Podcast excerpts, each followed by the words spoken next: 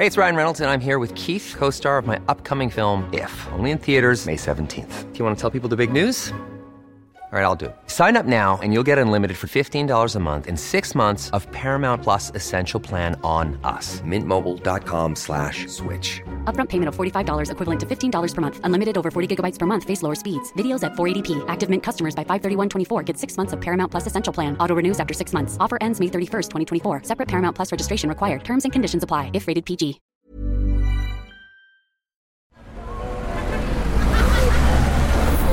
Podcast Network Asia.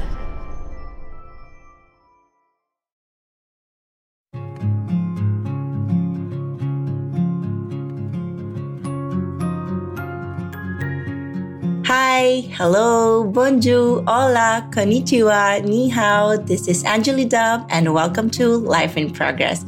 Hoping to inspire you with my life and help you become the best version of yourself as we progress together in this thing called life.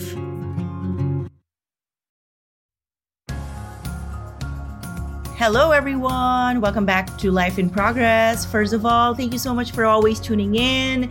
And as you guys know, I always try to share my journey with everyone. It's not always perfect, it's not always beautiful, it's not always rainbows and unicorns, but I am so grateful to have each and one of you in this community. And I always try my best to bring in new people to share their journey with all of us. So it's not boring, no? Not like just always Angeli, right? The world revolves around other people as well, even it's life in progress of Angeli Dub. So today's guest is someone very special because I've never met him. I used to just see him as a famous person on TikTok. And until he followed Access Travel and me being Angeli, I followed him, I messaged him. Then we became online friends. So I am talking about the one and only Winston Kilimanjaro. No, no, no. I think people know him as Dr. Kiliman Guru. Hola! Hello! yes! Hello, hello! That's the perfect pronunciation. Mostly, hindi nila nagigets, kaya Dr. Char na lang. Char! okay, first of all, how are you today? Oh my gosh. Ah, like I want to say I'm okay. Like I want to be positive about it. Pero genuinely talaga I feel emotionally exhausted. Pero I know I need to keep working. I mean the world doesn't stop for me. Kaya ayun, go lang ng go, keep showing up. Kasi eventually naman, mawawala din yung heavy feelings na to. Emotions are temporary. Emotions are temporary, pero bills are permanent. exactly. Oh my goodness. Don't even remind me. Bills are permanent till our last day on earth. diba? Sino ba naging so anyway, so while um, me and Dr. Kiliman Guru were talking, I asked him what topic he wanted to discuss. So sabi niya, overcoming fears and limiting self-beliefs. So speaking of like fears. Doc na lang. Doc, what has been your journey? How did you reach like this 5 million community? You know, for me, that's a lot. Oh my goodness. It all started talaga nung pandemic. Like at the start of the pandemic, I was creating content around May, June. And uh, nung una, sumasayaw-sayaw lang talaga ako sa TikTok because I thought na that's what the platform is for. I thought it was a dancing platform. And then later on, napansin ko, meron yung ibang creators who were doing educational videos. So like Coach Laika, si Archie Larga, the pharmacist. Sabi ko, oh, this is actually something that people are interested in. And my sister suggested na, Kuya, why don't you make content about health, like the misconceptions about health? Kasi wala pang gumagawa noon sa TikTok. And I was like, okay, good idea. Sige, let's share the knowledge na natutunan ko in med school. And I started posting content like once a day, buong month ng June. And before you know it, in a month, I gained a million followers. Sabi ko, ah, this is so crazy. Ang bilis. And I think it's because it was the the perfect timing talaga. Kasi pandemic, everybody's like at home and everybody's health conscious. And you know, here's this young doctor explaining these medical misconceptions. And I think kaya siya naging relevant, no? Kaya easily digestible pa yung content because usually when we talk about health, it's pretty boring. Kaya I wanted to put like a comedic twist into delivering health content. Kaya may pa-char-char ako doon na parang, huwag ka maligong basa ang buhok, iiwan ka ng jowa mo, char, mga ganun. Para naman, kunwari, ano, humorous doctor. And then, when I gained a million followers, I actually had to to stop Kasi during that time, I was just a postgraduate intern. I wasn't a licensed medical doctor yet. And we had to review for the board exams. Naala ka naman, nagtitiktak ako habang nagre-review. My gosh, nakakahiya. Kaya nagpaalam ako. I was like, okay guys, uh, mawawala muna ako for a little while because I need to study for the boards. And uh, kinabahan ako kasi tanga yan, ba't mo in-announce? E di syempre madaming mag-aabang kung pumasa ka ng board exam. Anong klaseng pressure binibigay mo sa sarili mo? And I was like, okay, okay naman, it's good. For some reason, I like putting pressure on myself. Pa- no, to be held accountable, in-announce mo eh, di panindigan mo. And uh, after the board exams, ayun, thankfully naman na nakapasa ako. And when I came back, sabi ko, oh my goodness, sana sana okay pa, sana okay pa yung reach ko, sana naalala pa rin ako ng mga people on TikTok kasi there were other doctors na on TikTok. Sabi ko, ay wala na. My God, iba ng favorite nila. Wala na si Char, di na nila ako mamahalin. Pero nung bumalik ako, I was really happy na andun pa rin yung community na na-build ko. And ayun, I started being consistent again kasi okay na, pumasa naman na ako. I started being consistent again. Sabi ko, sige, let's do this for one year. Kasi usually, sa Philippines, yung mga doctors, they keep encouraging the young doctors to go to residency training, to specialize. And uh, my heart really was in content creation. Now, for those who don't know, my pre-medical course kasi is Bachelor of Arts in Communications. Ah. Kaya hindi ko ma- matanggal sa sistema ko yung production, ganun, yung public speaking, ito yung madaldal. And nung nabigay sa akin yung opportunity, yung platform, no, to to have a voice, to actually, you know, reach millions of people. Sabi ko, sige, tuloy-tuloy na natin to. Let's give it my all. Wag mo na ako mag-residency. Sabi ko talaga sa nanay ko, wait lang ma, hindi mo na ako mag-residency. Give me one year. Let me see if I'm going to be able to make a career out of it, if I'm going to make something out of it. Dito na muna ako. Dito na ako ma. Pero kung wala, kung walang nangyari sa akin, kung palpak yung plans ko as a medical content creator, sige magre-residency na ako. Kasi ay, di ko alam, for some reason dito sa Philippines, they're all about residency, all about fellowship, all about getting that specialty training. And ako naman, I just really felt like that wasn't the the path for me. I wanted to do the one that I was really passionate about. And here we are, uh, three years later after passing the board exams, ayan na tayo with uh, over 5 million followers on TikTok. How how does it feel like to do something different compared to others? What do you feel? Then I'm gonna say my story naman. Oh my goodness. You know what? That was one of my fears actually nung when I decided to take on the path of becoming a medical content creator. Kasi hindi ko alam, there's this certain insecurity na pag uh, general practitioner ka here in the Philippines, you're not good enough. Na kung hindi ka naging cardiologist, yun, neurologist, surgeon, yun, kung hindi ka nag-subspecialize, parang you won't be that great doctor. Parang you won't be that amazing doctor. And I will admit, nung first year of content creation ko, kasi syempre yung mga kabatch ko, nag-start na sila ng residency. All of them were, uh, na-enhance na yung skills nila, mas fine-tuned na yung knowledge nila in medicine. Tapos ako parang, oh my God, tama ba tong ginawa ko? Parang I feel like I'm I'm stuck na parang, ano to, doctor ba talaga ako? Ba't di ako nag-specialize? Parang hindi ata enough na general practitioner ako. And then I look to the other content creators uh, abroad. I mean, may mga general practitioners who create content and people support them. And general practitioners in other countries are actually just as special as those who went into residency training. Kaya sabi ko, ano ba, dito lang ata sa Pilipinas yung ano eh, big deal yung titles. No, ako kasi I'm fine with MD. Ayun, medical doctor after my name. Kasi pag nag-training ka, specialize, madadagdagan pa yun eh. MD, DPCIM, FPOGS, LMNOP, gano'n, madami pang letters. And for me naman kasi, I don't really see the success in that for me personally ah. i mean if that's what brings fulfillment to my fellow batchmates to my fellow doctors yung madaming letters after their name for me it, it's really not sapat na yung MD for me sapat na yung kilala si Kiliman Guru all over the Philippines Okay na yun sa akin. I love it. I love it. Ako nga lang, ABCD nga lang alam ko eh. Char. Alam mo, I can relate to you, you know, when you do different things, there will be always fear, but it's a different kind of fulfillment. Different. Yes. Ah, so parang, ang sarap maging iba eh. You know, it takes a lot of courage to be different.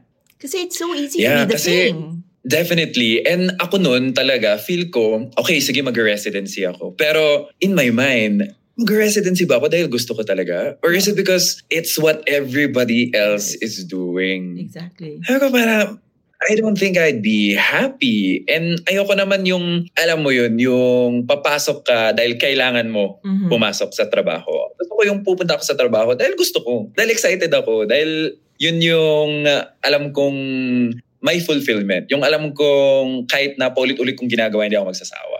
Alam mo, may share ako. Ano to, mga natutunan ko sa mga Buddhism, ganyan, uh, mga uh, anik-anik. Alam mo, that's what you call dharma. It's parang purpose. Dharma. It's purpose na, kunyari, pwede mo maging purpose mag-share ng, kunyari, maging doctor. Pero yung dharma mo was like communication. You know what I mean? Yeah, yeah, yeah. Dharma is something inside you that keeps on attracting you to something that you don't understand. Yes. Oh That's my gosh. that's you know dharma. what? That's it. Oh nga, Dharma. Yes. Definitely. Kasi alam mo, when I was in med school, I, I have a certain style kasi pag nagsasalita ako, pag nagre-report ako, I always wanted to be lively, to be, you know, my injections of humor in between, yung not taking itself too seriously. Pero alam mo ba, kinall out ako ng mga teachers ko, ng mga seniors ko na, wait, wag ganyan. Doktor ka you should act more professional. Kasi hindi ka seryosohin ng mga tao. Even with patients, when we would have patient encounters, so we'd interview the patient, tapos andun yung consultant, pinapanood kami. Pinul na naman ako to the side. Sabi niya, wait, teka lang, wag kang Huwag kang nakipagbiruan with the patient. Hindi yan yung, that's not how a doctor acts. Tapos sabi ko, ha? Kasi ako naman, when I was a kid, yung stereotype ng doctor is intimidating, Yes. nakakatakot. Alam mo yun, tutusukan ka ng karayom. Kaya ako, pagka kausap ko yung pasyente, I don't want them to think that. I don't want them to think na doctor is uh, this serious na hindi mo makausap na dapat katakutan. That's why I try to make sure na parang light lang yung conversation. And hindi ko alam, for some reason, I will admit na maybe I don't exactly fit the mold talaga of uh, what it means to become a medical doctor. And that's why I'm here. That's why we're doing this, creating health content which is, you know, accessible for everyone. I love it. I love it. So, what do you think fear is for you? How do you describe fear? Oh my goodness. Fear is, oh, grabe. Grabe naman yung tanong mo. How would I describe Hoy, ganyan tanong takin ng Well- therapist ko ha, kaya parang pigang-piga yung utak ko. Ano sasabihin ko? Therapy session pala ite. Charot. All right. So fear, fear for me naman, it's a, a feeling like uh, a feeling of danger. I guess danger of not accomplishing the things that you want to. Fear is something na ay, ay, ayaw mong mangyari. Yung parang ayaw mong ma-shatter yung hopes mo like the the feelings of joy. So for me that's what fear is, you know, destroying all the things that you want to be feeling at that present moment. So, what is one thing that you fear the most? One thing that I fear the most right now ha, is losing the credibility and the trust that I've developed with my audience, no? And kasi my content is not like, hindi siya about my life eh. It's not what I do. It's not about the things I like. It's medical information. Kaya I'm always careful about the things I say. Kasi, you know, doktor ka. Kung mali yung sinabi mo, tapos may nangyari dun sa nanonood. I mean, they can take that against you. Kaya ako, I make sure na binabasahan ko yung libro namin, always well-researched, na laging backed up by evidence, so that when somebody calls me out on it, you know, I have something to present. Know? Kaya, yun talaga. I, I don't want my credibility to be lost. Kaya, meron yung ibang videos, no? For example, may derma, gumawa siya ng video. Sabi niya, bawal ang double cleansing. Tapos may magko-comment doon. Itatag niya ako. Doktora, bakit sabi ni Doc Kiliman Guru pwede daw mag-double cleansing? Ah, ah, ay, teka lang. Uy, di ko sinabi yun, Mars. Mars, di ko sinabi yun. Wala akong sinabing ganun. I've never supported double cleansing, ha? Okay? In fact nga, the first time I've heard about double cleansing is on TikTok. Like, I didn't even know that was a thing.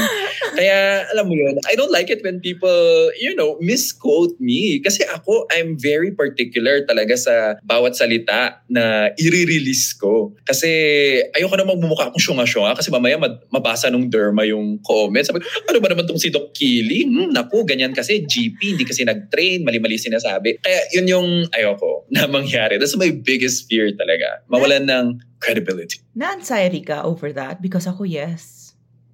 Na-anxiety ako. Na what? Na, Anxiety. Yes. Yeah. Grabe, no? Oh, I guess. It's, it's really Okay, ako rin. I, I really can't din. I mean, uh, meron din yung one time I was talking about vape and lahat ng sinabi ko doon, like, Mali. accurate. Ah. Pero yung response ng vape community, Mali. my gosh, lahat sila stinitch yung video ko, nag-duet sila sa video ko. Tapos habang pinapanood nila yung video ko, nag-vape sila. Tapos they were giving me the middle finger. Sabi ko, uy, teka lang, grabe naman. So, they bashed you? For how long? Yeah. Nag-last? Nag-last yun? Oh my God. It went on for like a week siguro. Tapos nag-die down naman na siya. Oh, ganun naman eh. Then they will find someone else. Yeah. Kaya uh, it took a lot of training din on my part. Yung sanayan lang talaga. Oh. Kasi I didn't think na mababash ang medical content. Kasi here's a doctor, I mean, giving you free information. Ibabash niyo pa ba yun? And apparently, kahit sino ka pala, babash ka talaga. Oh. Wala silang pake kung accurate yung sinasabi mo. Kung evidence-based ka, wala kaming pake. Okay, ibabash ka namin. I'm like, okay, sige. Kaya you just have to really develop that thick skin, you know? Uy, merong book ha, The Ability to be Disliked. Such a the good ability book. to be disliked. Oh, so, kaya ako lang akong pakialam eh. Ayaw mo sa akin, hindi kayo problema. Problema mo yan. Gusto mo mamatay na maaga. Eh, mag-hate ka ng mga tao. Sige. Exactly. I mean, if you want to have difficulty of breathing, go. Go ahead. Gee. Bigyan nyo na anxiety sarili nyo over other people na di nyo kilala. Di ba? Exactly.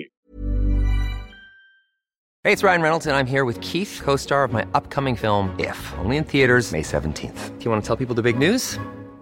Right, I'll do. Sign up now and you'll get unlimited for $15 a month in six months of Paramount Plus Essential Plan on us. Mintmobile.com slash switch. Upfront payment of $45 equivalent to $15 per month. Unlimited over 40 gigabytes per month. Face lower speeds. Videos at 480p. Active Mint customers by 531.24 get six months of Paramount Plus Essential Plan. Auto renews after six months. Offer ends May 31st, 2024. Separate Paramount Plus registration required. Terms and conditions apply if rated PG. I'm Sandra, and I'm just the professional your small business was looking for. But you didn't hire me because you didn't use LinkedIn jobs. LinkedIn has professionals you can't find anywhere else, including those who aren't actively looking for a new job but might be open to the perfect role, like me. In a given month, over 70% of LinkedIn users don't visit other leading job sites. So if you're not looking on LinkedIn, you'll miss out on great candidates like Sandra. Start hiring professionals like a professional. Post your free job on linkedin.com slash people today. So, so after hearing all these things, what is your definition of success? Oh, 'Di ba? oh hindi ka nag, nag, nag, general ano ka lang, 'di ba? Hindi ka nag-specialize in anything or nag-residency. That's the definition of being successful in your field. So now, Yes. Like what is your definition of success then? Oh my goodness. Grabe, ang hirap. Wow. well, uh, I'm going to be honest na lang. The first thing that comes to mind talaga is the influence. You know, for me, if you are able to influence millions of people, for me, that is success. Kasi, paano ko ba sasabihin to without sounding like an arrogant person? No, you're not being arrogant. Kasi- you're just saying like what you've achieved in life, you know? Yeah, kasi I mean, I'm a general practitioner, right? And there are specialists who are also content creators, Mhm. but they aren't able to create the same type of content that I am able to create. I mean, I do encourage my fellow doctors then to create content. I love that na our community is growing kasi I can't do it all on my own. I don't know everything naman kasi talaga. I admit that. I only know the basic knowledge and mostly preventive measures talaga yung pinapa alam ko sa audience ko. And so for the specialists naman, they can add to that. They can supplement the knowledge. They have more knowledge. They have more training. But the thing is, I'm always thinking, bakit yung GP siya yung madaming followers? Bakit yung GP siya yung millions ang followers niya?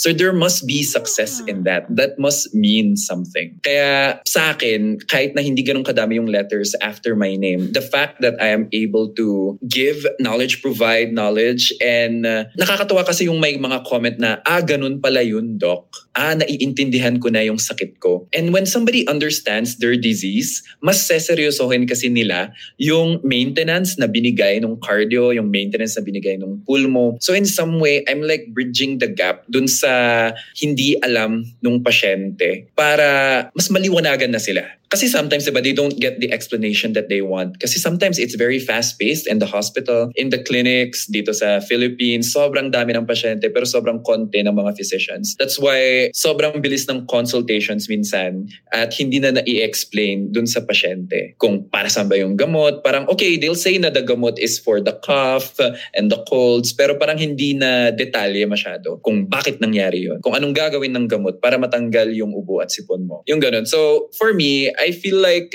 there is a role that needs to be taken on to explain these things. Kasi ang daming tanong ng mga Pinoy, ng mga pasyente, they want to learn. And that's one thing I've noticed. Very receptive talaga ang mga Pinoy as long as you explain it to them in their language. Kasi isa sa mga sakit talaga naming doktor is we get very technical, no? Mahilig kami mag-jargon kasi hindi ko alam, kasi it makes us look cool, you know? Na parang we're above everybody else. That's why we, kaya kami nag-aaral, dapat mas madami kami alang terms kaysa sa inyo, charin. Pero the, syempre, pag laymen, they want to understand it. And for them to understand what you're explaining, you have to use their language, the lay language. Hi, again, ABCD literals lang alam ko.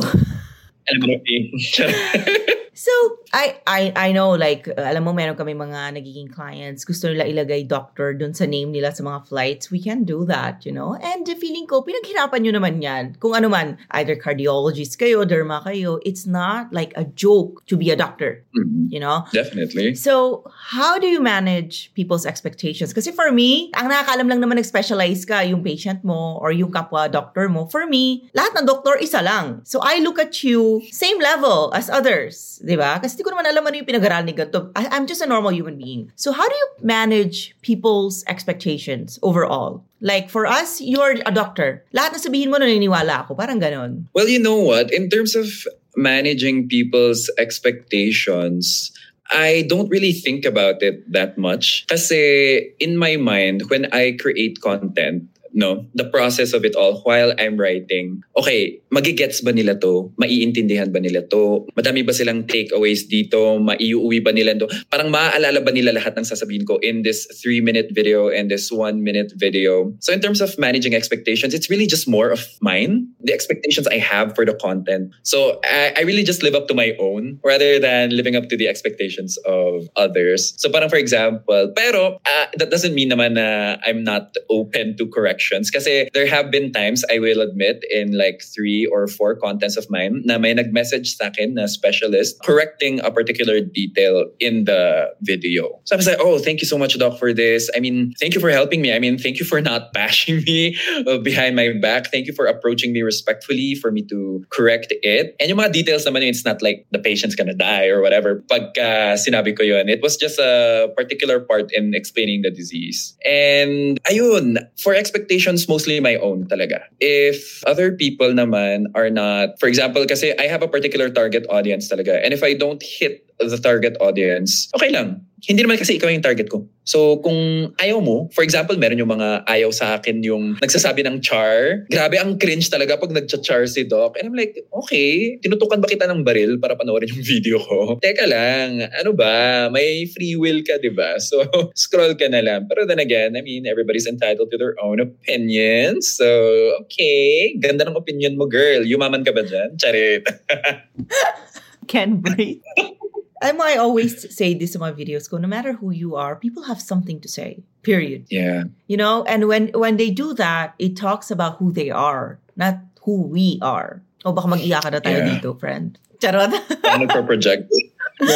They're just projecting. Diba? Exactly. so now, of course, I don't want to end this chika, but you know, we have to keep it short and direct. Ano you advise mo sa younger generation? Kasi I feel like we live in a world, tayo kasi parang nasa middle tayo eh. Like tayo mga adults now, we have to make things na parang naiintindihan ng mga mas nakakatanda sa atin na hindi dumaan sa technology. Kasi tayo yung generation na nasa middle eh. We also need to touch Yeah. the younger generation na medyo, medyo matigas yung ulo pa. Alam mo yun? So, mahirap siya eh. Kasi hindi mo alam, kasi yung younger, generation ngayon, sobrang daming freedom. 'di ba? So parang, Yes. parang they're like, I don't need to listen to this. I can manage, ganyan, ganyan. So, what is your advice or advices sa younger generation? Kasi yung mas nakakatanda sa atin, kaya na nila yan. well, you know what? I just had a recent talk sa University of the Philippines, Manila. And I think this can apply naman to everyone. Kasi in particular, the advice was for aspiring doctors. I wanted them to remember na they are multifaceted human beings na they should not let one thing define the entirety of their being. Like for example, they want to be doctors or whatever profession you want. So, doktor ka, okay, pero wag mong lunurin yung sarili mo sa elements lang ng pagiging doktor. Like for example, nababasa ka ng libro, araw-araw, lahat na lang ng nakakahalubilo mo, eh mga nag-work sa hospital, lahat na lang puro healthcare team. Pero the problem there is, nasa sacrifice yung other side mo. Like, okay, sige, ma- magaling ka sa technicalities, magaling ka sa knowledge, lahat, na-memorize mo lahat ng sakit, lahat ng gamot para sa sakit. Pero paano yung soft skills mo? Paano yung human skills mo? No? How do you become compassionate? How do you become empathetic, understanding, patient? Feel ko kasi nawawala lahat yun pag masyado kang focused sa career. Don't let your entire being be defined by your career because that's just a part of you. Eh. There are many things that make you human. If you don't know anything outside the world of your career, outside the world of being a doctor, an engineer, or an entrepreneur, para hindi mo mapapractice yung other skills na kailangan mo to connect with other human beings. And that's the ironic thing no, sa pagiging doktor. We are expected to be intelligent, na alam lahat. Pero, hindi ba isa rin sa mga expectations sa amin is to be compassionate towards the patients. And sometimes, the connection is difficult to establish between the doctor and the patient. Kasi, wala eh. Yung alam lang ng doktor is, okay, aral, aral, aral. Okay, ano yung bagong research? Sino lang ba kausap niya araw-araw? Kausap niya yung anesthesiologist, yung surgeon, yung medtech. Parang nasa na yung other parts of yourself. You're a human being. You are not your career. So don't forget, you are a multifaceted human being. Yun, Miss Universe.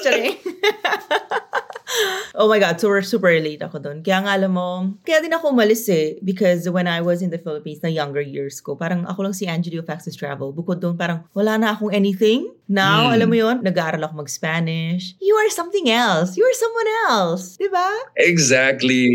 Parang sa field na yun, stupid pa din ako. I can't speak Spanish very well. But you know, it's a process. Just because you're an expert in one field, it doesn't mean expert ka in life overall. It keeps you humble. Yes. Diba? Yes, exactly. Totoo, totoo, totoo yan. Kaya yung mga people no na parang super amazed sa mga doktor, sabi ko, kayo ma-amaze dyan. Pagiging doktor lang alam niyan.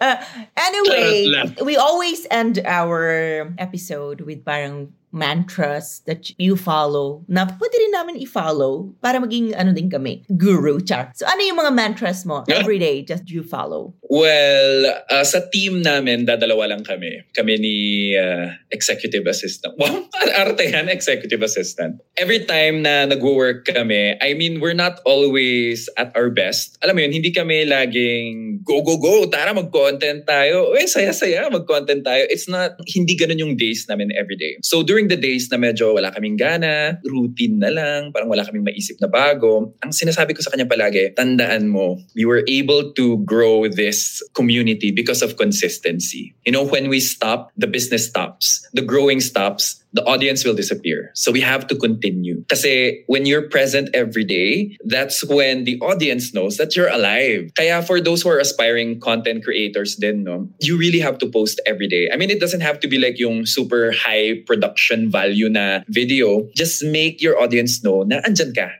every day. Pero yeah, hindi siya high production. Pero syempre, kung yung production eh, hindi ganun ka-high quality, syempre yung content itself should be of high quality and of value. And then the second one naman, we don't, you don't always have to be motivated to do something. You just have to go back to your why. Go back to the reason why you started mm-hmm. it in the first place and why you want to continue doing it. Kaya it's important na before you start doing something, i-establish mo na yung pinakamalalim na why mo. So for example, kung gusto mong sumikat, gusto mong yumaman, okay, those are all good. Nothing wrong with those reasons. Pero I don't think those are reasons that would keep you from quitting kailangan mo ng deeper sense of purpose kasi that's the one that will keep you from giving up. So parang, ano ba? Ano bang maiaambag mo sa community? Kasi if your purpose, if your why is only to serve yourself, hindi ka magtatagal. But if your why is to serve others as well, not just yourself, dun ka magtatagal. If you continue offering value to other people. So you don't always have to be happy. You don't always have to be that bibo-bibo kid every day na parang laging all smiles. No, you go back to your why. Kasi yun yung, uh, yun yung mag-activate dun sa katawan mo to keep working. Na parang wala ako sa mood ngayon, malungkot ako ngayon, parang dami-dami nangyayari sa buhay ko, pero bakit ko nga ba ginagawa to ulit? Diba? And then once you remember yung reason na yun, that extends beyond yourself, you will continue doing the work that you need to do to accomplish your goals and dreams. I love it. Oh, pumalakpak! And very ano, uh, nagpa-practice ako for Miss Universe. Baka next pwede na all genders, no? Ngayon pwede na all ages eh. yes, all genders please. Charot. Hi, anyway, thank you so much. I learned so many things. It was a very beautiful episode. Tawa ako ng tawa. Di na tuloy ako nakapag-concentrate. Di na ako nakapagtanong. Kasi ta- tawang-tawa kasi ako. Anyway, so I thank you so much. I'm really looking forward to meeting you sa Punta ka Manila. Malapit ako umuwi. Mga one month na lang. Oh my goodness. I'll definitely travel to Manila. Oh. I'm based in Baguio. So when you're there, I will I'll make you. time for you. Yes. Um, o siya, yun lang, guys. I hope you learned a lot of things from our one and only Dr. Kiliman Guru. It was a very wonderful episode. And yes, you're always invited to visit me in Madrid. Wow, shala! And of course, I will tour you everywhere in Europe dahil abot kamay natin ang Europa. So yun lang. Thank you so, so, so much.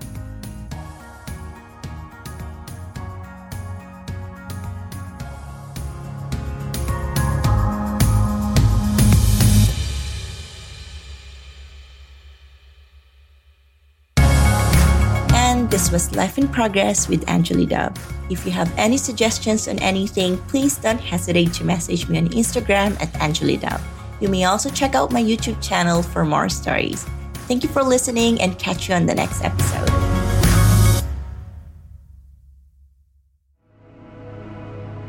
The views and opinions expressed by the podcast creators, hosts, and guests do not necessarily reflect the official policy and position of Podcast Network Asia, the hosts of the program, or other programs of the network.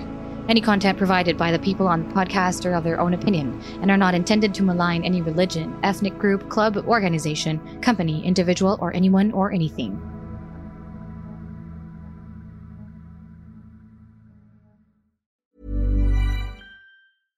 Imagine the softest sheets you've ever felt. Now imagine them getting even softer over time. That's what you'll feel with Bowl and Branch's organic cotton sheets. In a recent customer survey, 96% replied that Bowl and Branch sheets get softer with every wash. Start getting your best night's sleep in these sheets that get softer and softer for years to come. Try their sheets with a 30-night guarantee. Plus, get 15% off your first order at bowlandbranch.com. Code BUTTERY. Exclusions apply. See site for details.